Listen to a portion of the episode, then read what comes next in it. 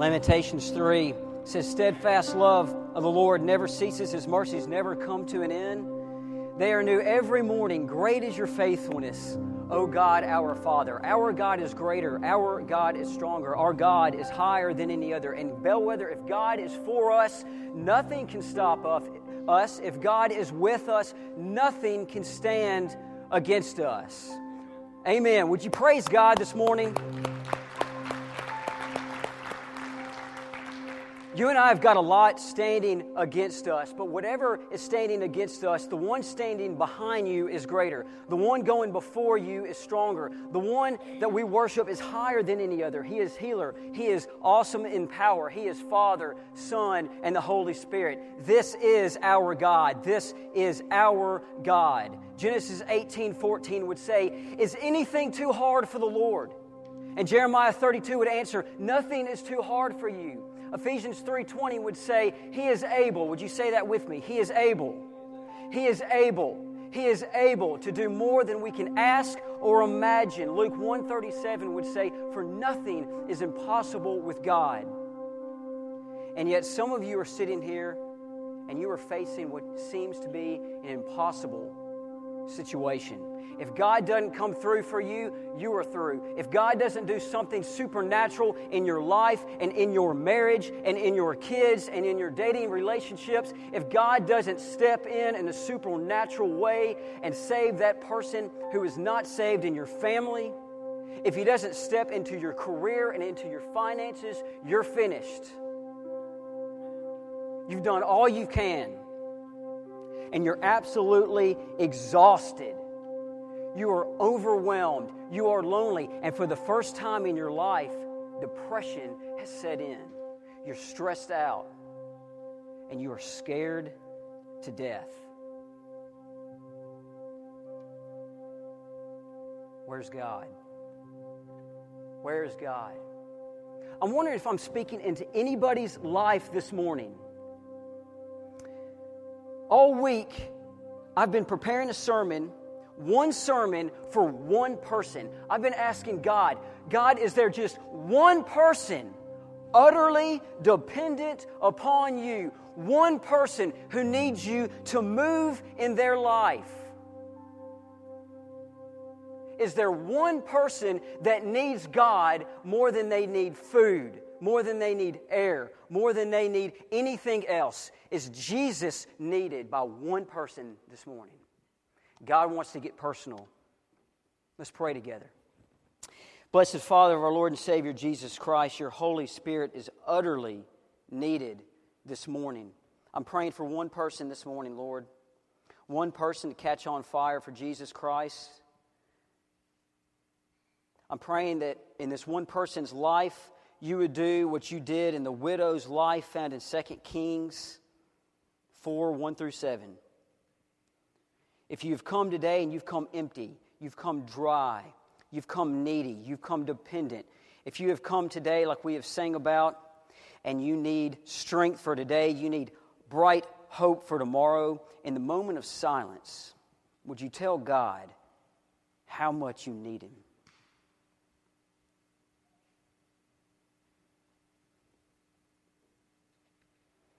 Jesus Christ, the scriptures call you the Amen. They call you the true and the faithful witness. It's in your name we pray. Amen. We're beginning a new sermon series today Utter Dependence, Praying and Fasting. And we're looking forward to the campaign starting next week.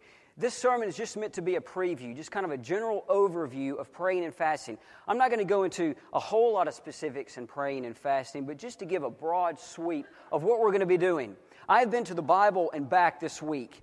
And in 2 Kings 4 1 through 7, I have seen the Almighty Triune God pour his life into one utterly dependent individual. She was a widow with two kids. Perhaps you know her very well. You've probably found herself, yourself in her shoes before. Perhaps you have found yourself in her house before.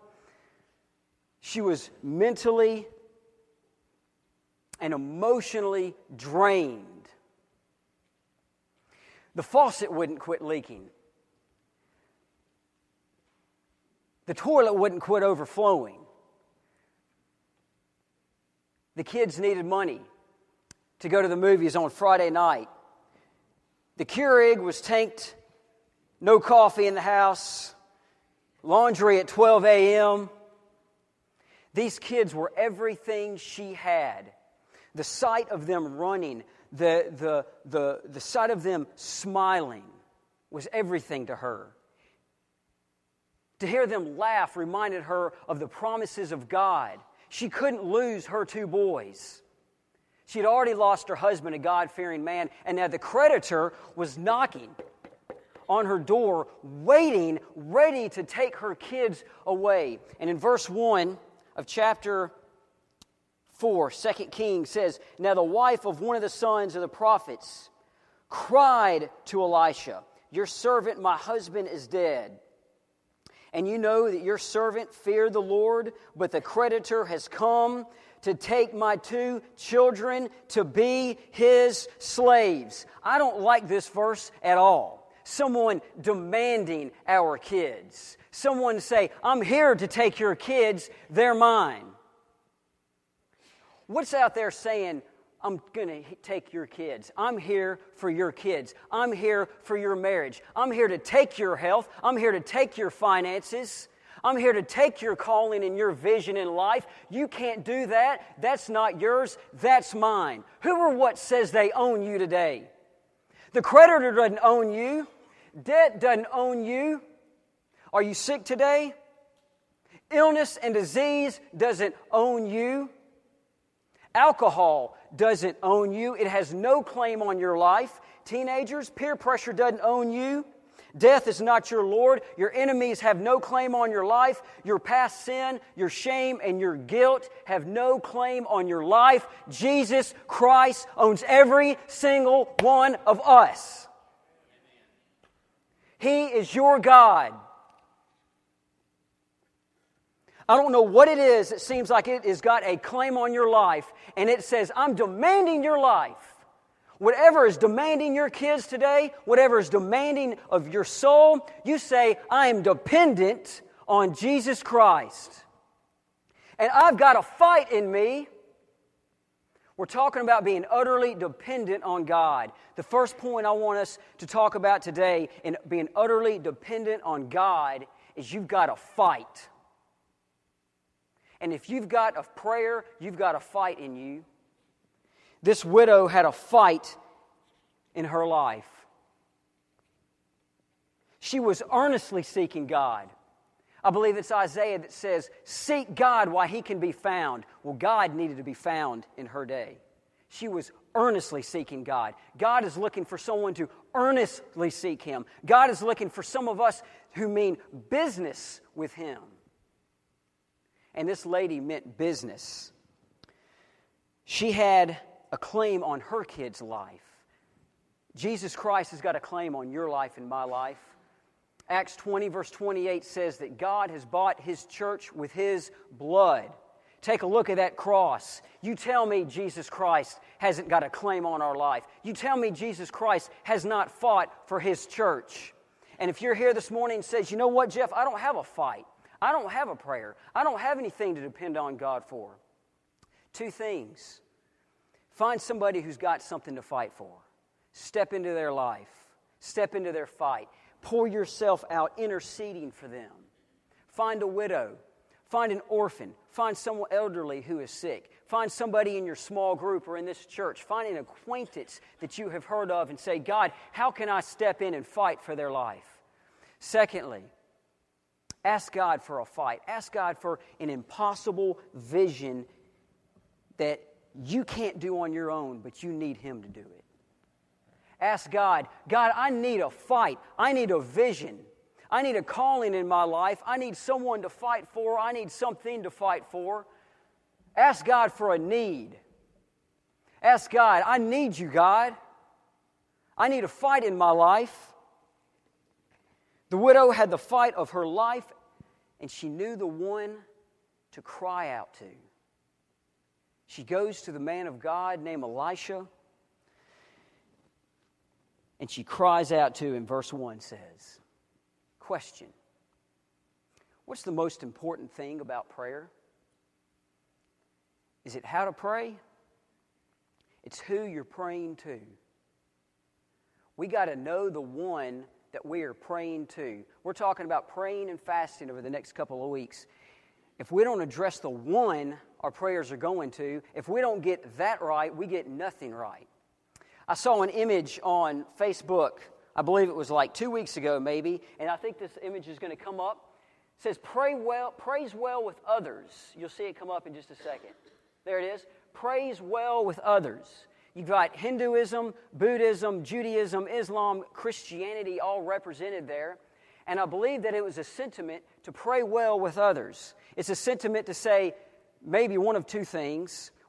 You know what? We're all praying to the same God, or, hey, let's at least join and pray well with others.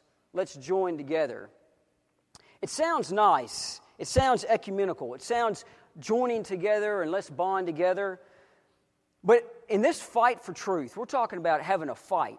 And we're talking about fighting for something personally. Let's talk about fighting for Christianity and fighting for the name of Jesus. Islam does not have the same Jesus as Christianity. In the Quran, the holy book of Islam, Jesus did not die. He did not resurrect. That's not the same Jesus we know. Islam and Judaism doesn't believe in the holy blessed Trinity, the Father, the Son, and the Holy Spirit. Now, you may not have an interest in comparative religions. Your only deep need today may be what is on your own heart and in your personal life. And you need to fight for that, but we have got to fight for Jesus' name in our culture today. We have got to fight for Jesus Christ.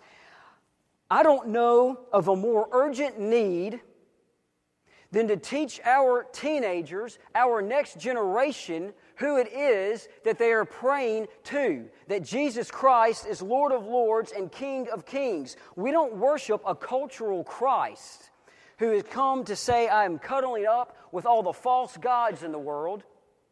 We worship a man who is God, who came in history who lived and died and rose and ascended, and He is King of kings, He is Lord of lords. And if we are not teaching our kids a healthy view of Jesus Christ, what are we teaching them?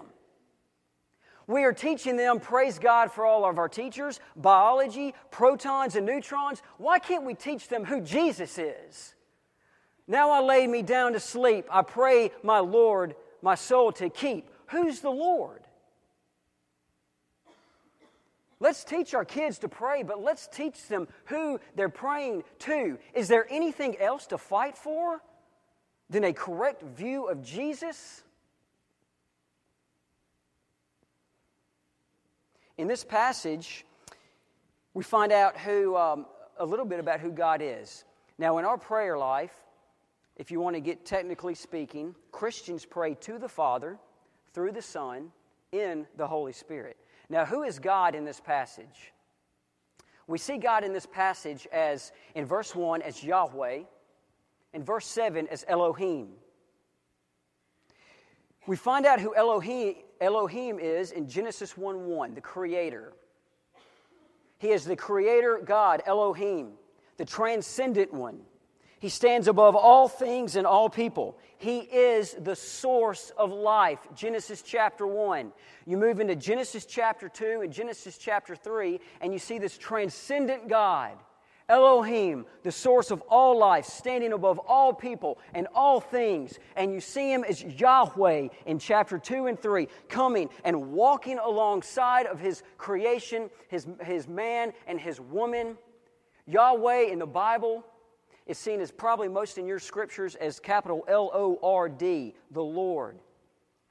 And we see Yahweh in the Bible as a personal God. He comes and he has a relationship with his people.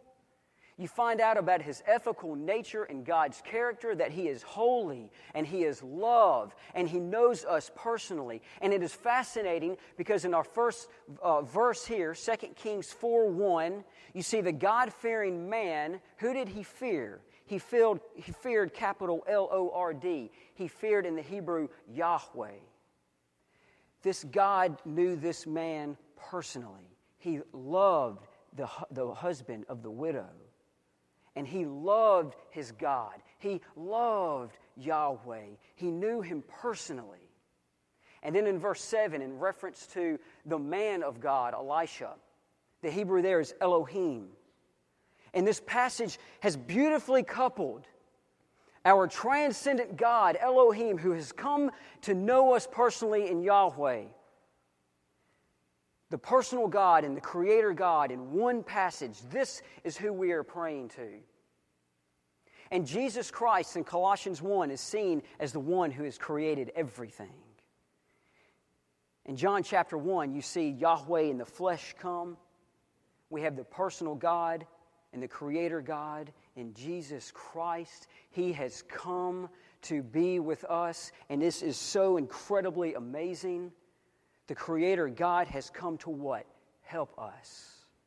He has come to rescue us. What in your life do you need rescuing from today? That is the Jesus that we are praying to and with. Later on, we're going to be singing a song. I called. I cried out. I called and you answered, and I came to your rescue. This lady was crying out. She was calling. She needed someone to rescue. And Elisha responds just like Jesus responds to us in verse 2. Look at verse 2 how Elisha responds.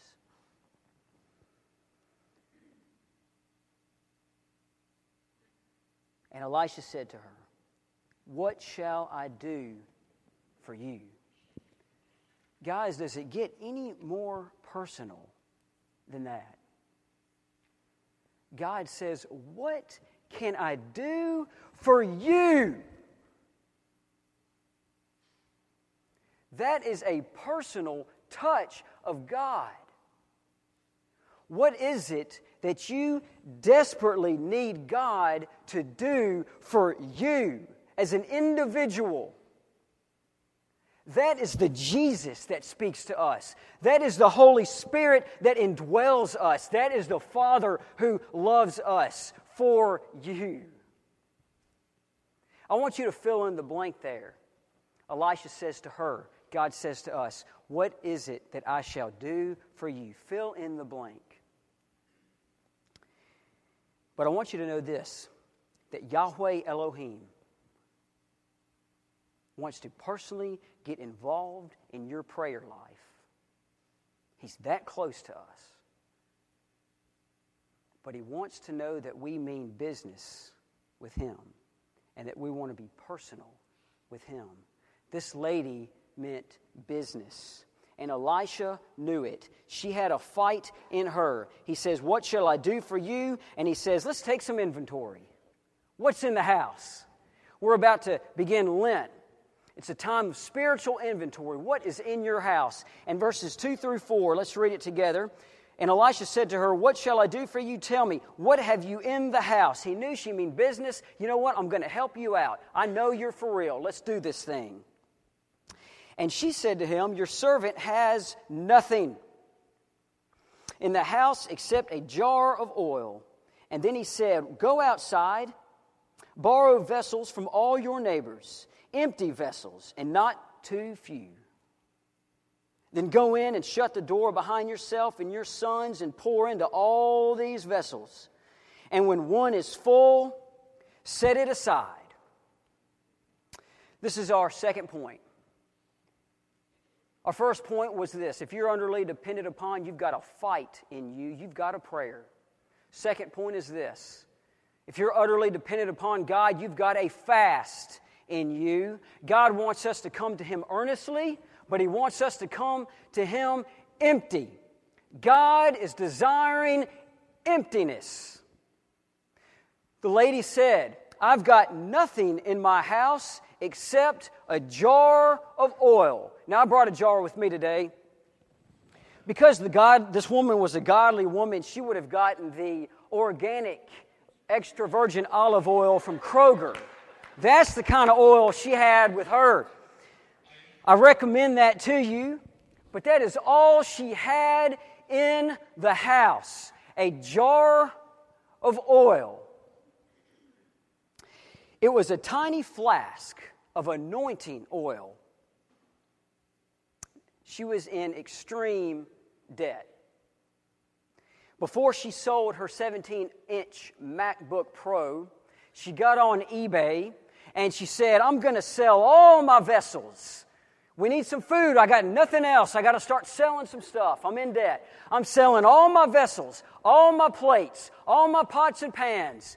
Kids, get your Xboxes, your Blu ray DVDs, the big screen TV. Listen, we got to give it up. We got to sell it on eBay. She sold it all on eBay. She opens up the Israel Ledger and she put in an ad for her Honda Camel, her version of her minivan. She had to get rid of the minivan. She had absolutely nothing left but a single jar of oil. What was God going to do with that flask of oil? Well, Elisha had a plan. God's always got a plan. What have you got? God's got some instructions for you. God's got a plan for you. God just wants you to take that next step. Things aren't making sense. He says, What have you got in the house? Give it to me. Take that next step and let's find out. Elisha says, Go and borrow some empty vessels from all your neighbors. Now, I'm sitting here thinking, you know what? That doesn't make a bit of sense. I don't know, maybe it does. But that doesn't make much sense to me. She's got nothing in the house. She can't even feed her kids some ramen noodles. And Elisha says, Go and borrow some empty vessels. Go and get some empty pieces of Tupperware. Really doesn't make sense. I'm thinking if you've got no food to put on the table for your two kids, and if you're going to go ask your neighbors for something, you're going to say, Would you go to Kroger with me and help me bag a full set of groceries? make it paper and plastic. You know, the church is real good about this, and Bellwether does a great job of this. If someone is in need, if someone's pregnant, if there's a death in the family, whatever it may be, we say, Bless your heart, child. We have got you on the prayer list, we've got you on the food list. We're making a schedule out. We're going to have our congregation, our small groups, and we're going to bring you a full set of food we're bringing you roast beef and mashed potatoes. We're bringing you chicken pot pie. You're going to have a full plate of food every night for you and your boys. That's what makes sense to me. Elisha doesn't tell her that. Elisha says, Go get some vessels. Two qualifications for the vessels. It doesn't matter what they look like, it doesn't matter if they're tall or short, it doesn't matter if they match the curtains make them empty vessels and make them many vessels. The end of verse 3 make sure they're not too few. I don't know, it still doesn't make sense to me. Why is God desiring emptiness? We're not going to go put empty Tupperware on our friend's front porch and say, the Lord bless you. Enjoy, my friend. I don't know. I'm not getting it. But God's up to something more than I could ever grasp. What is He going to do with empty vessels? Why does God require emptiness? If it doesn't make sense to you, maybe fasting doesn't make sense to you. We're, call, we're talking about fasting this morning. We're talking about fasting for the next several weeks. You may be thinking, what in the world could an empty plate, an empty bowl, an empty cup of coffee mean to my relationship with God? I don't see a whole lot of sense in that. Why are we going to be talking about that for the next 46 days of Lent? If you're not familiar with fasting, two things can at least can be said about it. There's an inward focus and an outward focus. The inward focus would be saying, let me eliminate something from my life that I depend on more than God. And I'm going to eliminate it, maybe for a couple hours a day, maybe a couple days a week, maybe for the entire season of Lent but you start depending on God more than you're depending on that thing. Some preachers call it a functional Savior. When you're stressed out, you go to that thing. Fasting says when you're stressed out, you go to God. That's an inward focus, it's an elimination of something from your life so that you can have more of God in you. There's also an outward focus to fasting. Isaiah 58 speaks well of this. This is an external fasting. This is not eliminating something from your life. This is adding something to someone else's life. This is adding a blessing to another person. Isaiah 58 says, Give bread to the hungry, invite the homeless into your home, give the naked some clothes. That's an outward focus to fasting.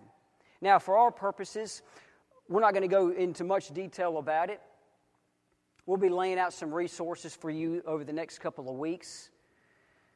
But for today, I just want to focus on emptiness. I want to inspire us, awaken us to the fact that God is looking for emptiness. What could God do with a church full of empty vessels? Well, what did the widow, what did he do with the widow and a house of empty vessels? He poured his heavenly oil into the vessels. Now, some commentators will say that heavenly oil is reference to the Holy Spirit. Some commentators will say it's reference to what God has given us, made in the image of God, the skills He's given us, the talents He's given us, the person He has made us to be. I'm saying, why can't you couple the two? Why can't you couple who the Holy Spirit is with who you are? I think that may be the best way to look at it. And verse 5 says this So she went from him and shut the door behind herself and her sons. And as she poured, they brought the vessels to her. I just got to say this this lady got her kids involved. I don't know if we've got them in here, but I just want to say this. Thank you, parents of our children's ministry. Thank you, parents, for getting your kids involved in our family ministry. I want to personally say thank you, Holly Collins. Thank you, Jennifer Morgan. Thank you, Jill Bowden, for getting your kids involved in the miracle of God. It may seem like you're just filling empty vessels on a Sunday morning in family ministry. You're involved in the miracles and the mercies of God. Thank you all to the volunteers on Sunday morning with our children. I want to say thanks to the teenage parents who get their kids involved in our youth group. I want to say thank you to our five youth leaders. Thank you to our teenagers who get involved on Sunday nights and make youth ministry a priority. You are involved in the miracle of God. She got her two boys involved. I just want to say thanks. Bellwether wants to say thanks. She got her kids involved. They went into a room and shut the door. Now, many of us, and this is a great thing to do, we shut the door to our car, we go to work, and that's where we pray. Bless God. But I want to ask when was the last time you got in a room alone with God? When was the last time you shut the door on your doubts, the door on your distractions in life? When was the last time you shut the door on all the naysayers that say, you can't do this, you can't have this, when Jesus Christ says, you can have all of me you want?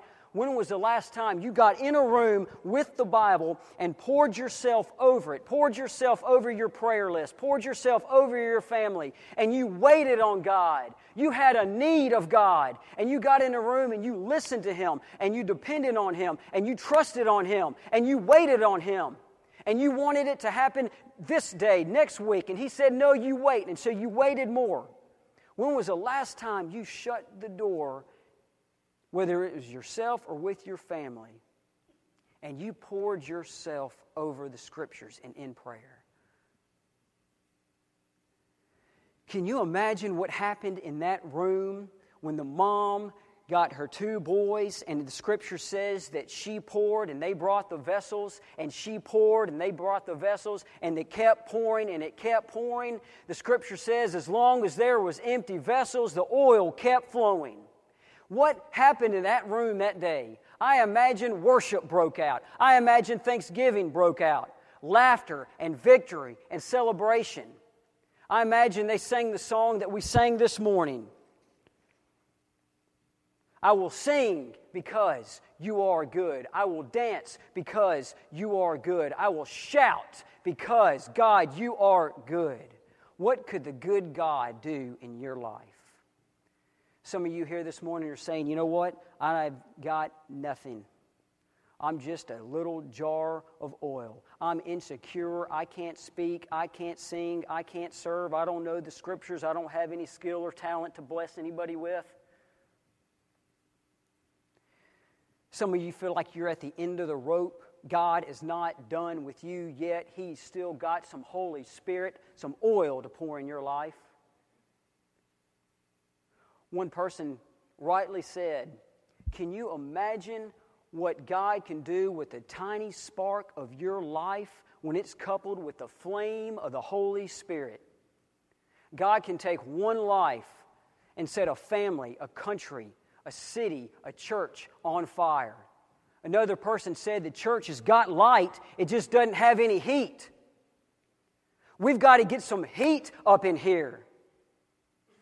Can you imagine what God can do with one church in Jackson, Mississippi, who is on fire for Jesus Christ, who has come empty with a fight and is praying? And it says, God, for the next 46 days, we've got nothing but your Holy Spirit and empty vessels. God, bring me another vessel. God, bring me another vessel. God, bring me another vessel. Verse, verse 6 When the vessels were full, she said to her son, Bring me another vessel. And he said to her, There's not another. And when they were full, they set it aside. May those words never be spoken at Bellwether.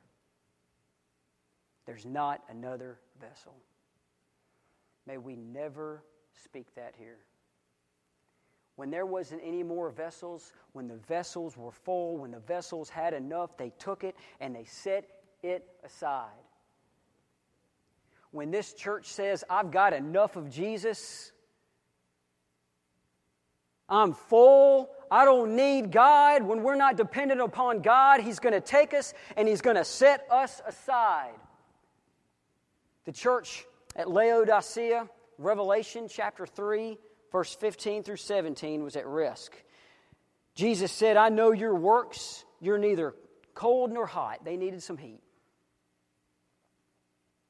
Would that you were either cold or hot. So, because you are lukewarm and neither hot nor cold, I will spit you out of my mouth. For you say, I am rich, I have prospered and I need nothing. There's a difference between saying, I have nothing and I need nothing. Not realizing that you are wretched, pitiful, pitiful, poor, blind, and naked. That was the report, that was the testimony of Revelation chapter 3. Have you had enough of God yet? Do you got enough of Jesus in your life? I hope that's not yours and my testimony. I hope I never stop being empty, needing God. What was the testimony? What was the report of this widow? In a couple of weeks after our campaign, we're going to be able to give a testimony. We're going to be able to text in our fasting and our praying. We're going to be able to give testimony, reports of what God has done. At the end of this chapter, what was the testimony in verse 7 of this lady? She came and told the man of God, and he said, Go sell the oil and pay your debts. You and your sons can live on the rest. What did God do? God provided oil. God provided vessels. God provided full deliverance from debt. Sounds a lot like Jesus Christ. Praise this one who paid my debt, who raised this life up from the dead. Jesus paid it all. God gave them enough to pay the creditor the debt, provided a living. And I love the words at verse 7 you and your sons can live on the rest. How did the story begin? The story began talking about death, it ended talking about life. You've come in here and you felt dead. I've got no more. I hope you walk out of here feeling, I've got life in me. There is hope for tomorrow. There is strength for today. Our God is faithful. It's the story of Jesus and his followers from death to life, from suffocating to breathing. And this widow had breath. She could finally breathe again. Thank God. I started out this sermon begging God for one person. We've been through the scripture. Elisha said, Don't ask for too few. I can't ask for one person anymore. I'm asking all of us for the next 46 days. Could you find yourself dependent upon God? Could you find yourself with a fight? Could you find yourself with a fast and with a prayer? May you and I be utterly dependent upon God, just like we are for the air we breathe.